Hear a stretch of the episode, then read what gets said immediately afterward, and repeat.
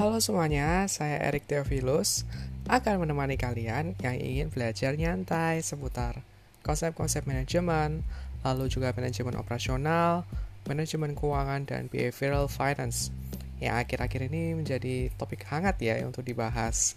Semoga kalian semua bisa enjoy dan mungkin bisa dengerin sambil ngopi-ngopi cantik kali ya dan mendengarkan podcast ini. Oke, selamat mendengarkan.